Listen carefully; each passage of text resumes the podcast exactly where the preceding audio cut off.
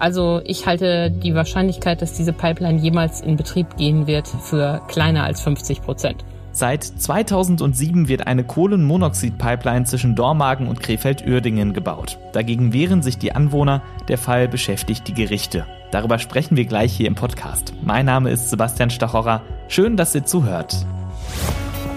Der Rheinische Post Aufwacher. Das Update am Nachmittag. Heute ist Mittwoch, der neunzehnten August zweitausendzwanzig. Hier bekommt ihr jetzt zum Feierabend die wichtigsten News und Hintergründe aus N R W und dem Rest der Welt. Von Dormagen nach Krefeld-Uerdingen soll eine Kohlenmonoxid-Pipeline gebaut werden. Denn dort, in Krefeld, steht eine Kunststofffabrik von Covestro, die das Gas benötigt. zweitausendsieben beginnen die Bauarbeiten, doch zweitausendzwanzig ist die Leitung noch immer nicht in Betrieb.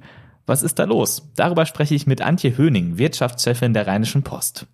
Antje, du hast geschrieben, diese Kohlenmonoxid-Pipeline gilt als das Stuttgart einundzwanzig des Rheinlands. Warum? Ja, wie bei dem Bahnhofsprojekt in Stuttgart ist es auch hier ein Projekt, was äh, den Zorn der Anwohner und Umweltschützer auf sich gezogen hat und äh, was seit nunmehr äh, zweitausendsieben im Fokus steht. Die Pipeline ist fertig, wird nicht ähm, in Betrieb genommen, weil Klagen das verhindern. Äh, und ähm, hier ist auf der einen Seite das Interesse der Anwohner, auf der anderen Seite das Interesse der Industrie an ähm, Planungssicherheit und klaren Verfahren.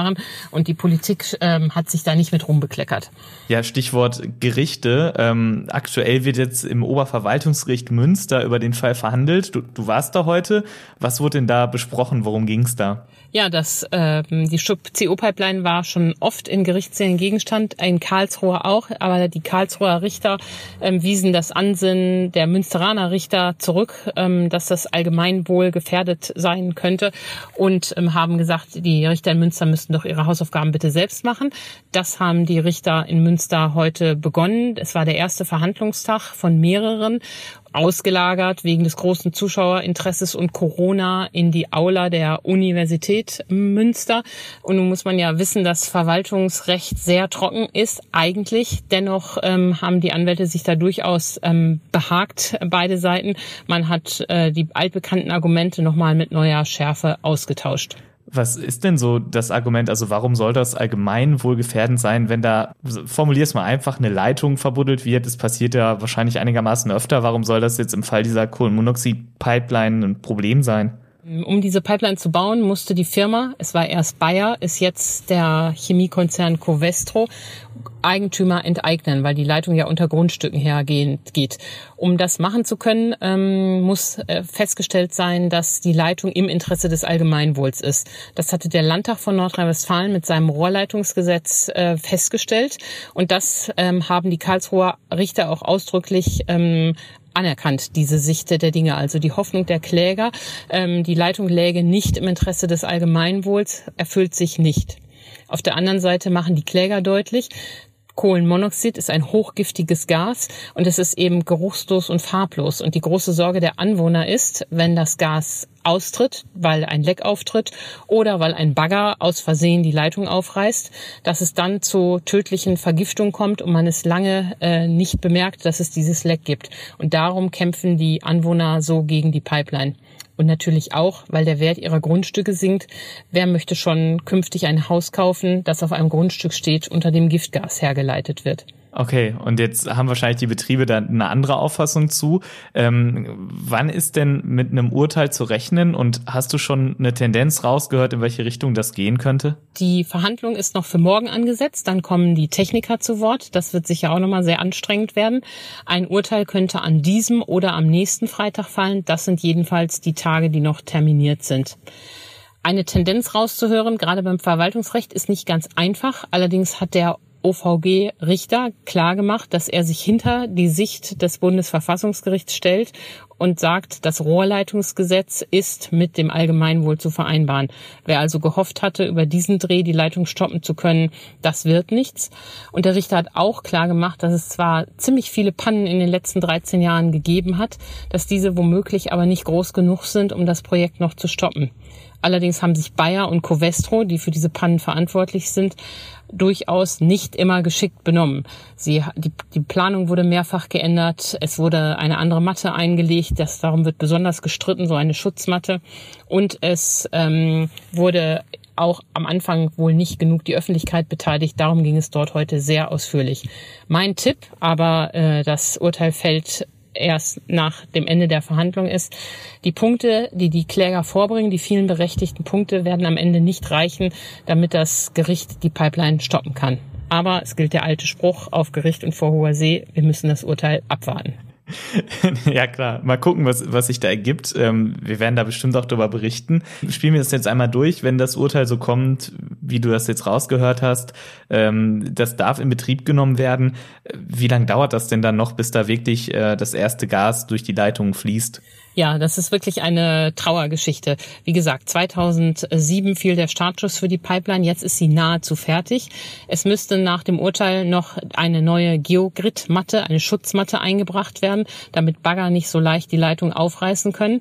Und bisher hatte Covestro immer gesagt, das geht dann ganz, kann dann losgehen. Nun treten auch die auf die Bremse und sagen, ja, Abstimmungsprozesse, Planungsprozesse, das wird noch Jahre dauern. Ich schließe nicht aus, dass am Ende die Beteiligten sagen, okay, wir haben recht, aber es reicht jetzt. Die letzten dreizehn Jahre kamen wir ja auch ohne die Pipeline aus und ähm, man findet eine andere Lösung. Also ich halte die Wahrscheinlichkeit, dass diese Pipeline jemals in Betrieb gehen wird, für kleiner als fünfzig Prozent. Es war doch aber das Argument für diesen Bau dieser Leitung, dass es diese Kunststofffabrik von Covestro gibt in Krefeld-Uerdingen und dass sie dieses Gas für die Produktion da vor Ort brauchen. Was wird denn dann aus der Fabrik, wenn es die Leitung nie gibt oder wenn man die jetzt doch nicht braucht? Hat sich daran was geändert? Die brauchen das Kohlenmonoxid in Krefeld-Uerdingen als Vorprodukt. Die können das da im Moment auch selbst herstellen, so läuft das ja schon eine Weile. Allerdings ähm, hätten sie eben gerne zur Absicherung das Gas aus Dormagen. Das kann man ja auch verstehen. Und aus Sicht von Covestro ähm, ist das natürlich auch unglaublich. Sie haben ein vom Landtag genehmigtes Gesetz, sie haben einen von der Bezirksregierung genehmigten Bescheid. Und dann geht die Klagewelle los und dreizehn Jahre brauchen deutsche Gerichte und deutsche Behörden, um diesen Beschluss umzusetzen. Dass die echt sauer sind, kann ich auch verstehen.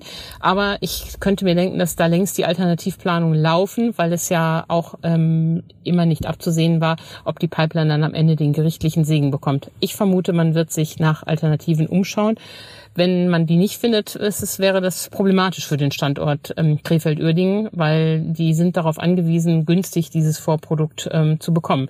Und das wäre sicher keine gute Nachricht und ein zu hoher Preis, wenn dann die, der Standort äh, Krefeld-Uerdingen auf Dauer geschwächt, wenn nicht gar gefährdet wird. Okay, dann halten wir das mal weiter im Auge. Erstmal das Urteil, entweder noch diese oder nächste Woche und was dann da weiter passiert. Vielen Dank fürs Gespräch, Antje Höning. Dankeschön, gerne. Dieser Podcast hier ist übrigens möglich, weil viele von euch uns mit einem R P Plus Abo unterstützen. Vielen Dank dafür. Wenn ihr noch kein R P Plus Abo habt, aber das einmal ausprobieren wollt, dann schaut mal auf r p online punkt d e schrägstrich Aufwacher Angebot. Und damit zu weiteren wichtigen Meldungen zum Tag mit Stand sechzehn Uhr. Auf einer Berliner Autobahn hat ein Mann gestern Abend Jagd auf Motorräder gemacht und diese bewusst angefahren. Das hat ein Sprecher der Staatsanwaltschaft Berlin heute mitgeteilt.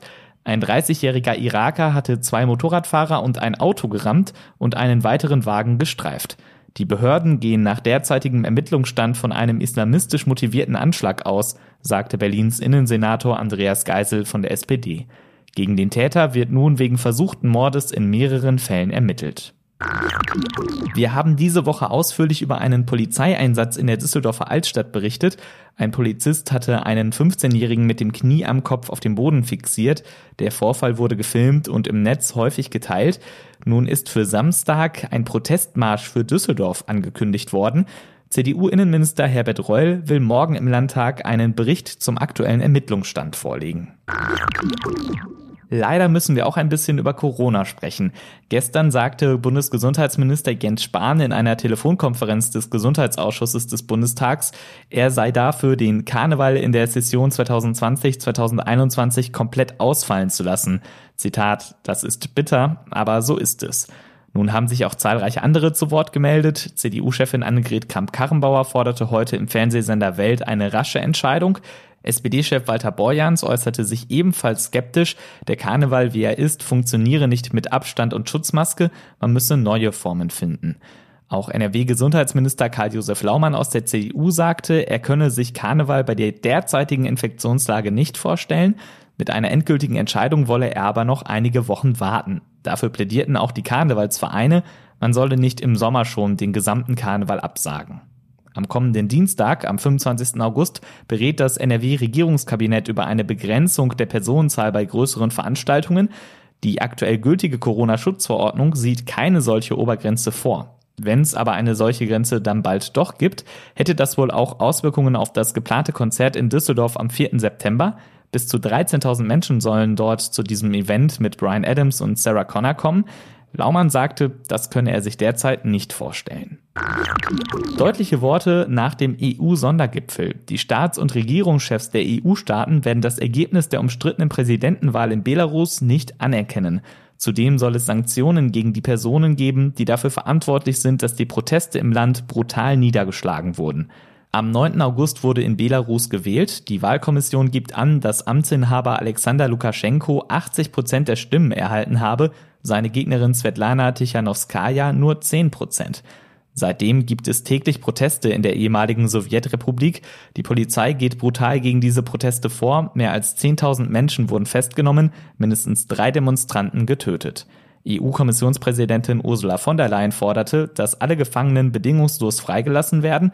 Und die E U setzte sich für einen nationalen Dialog ein. Das war euer News-Update am Nachmittag. Wenn ihr uns etwas sagen möchtet, schreibt uns an aufwacher at r p dash online punkt d e. Mehr Kontaktmöglichkeiten findet ihr außerdem in den Shownotes. Mehr Nachrichten gibt es morgen früh in diesem Feed im Aufwacher und jederzeit auf R P Online. Mein Name ist Sebastian Stachorra. Danke fürs Zuhören. Macht's gut. Mehr bei uns im Netz r p dash online punkt d e.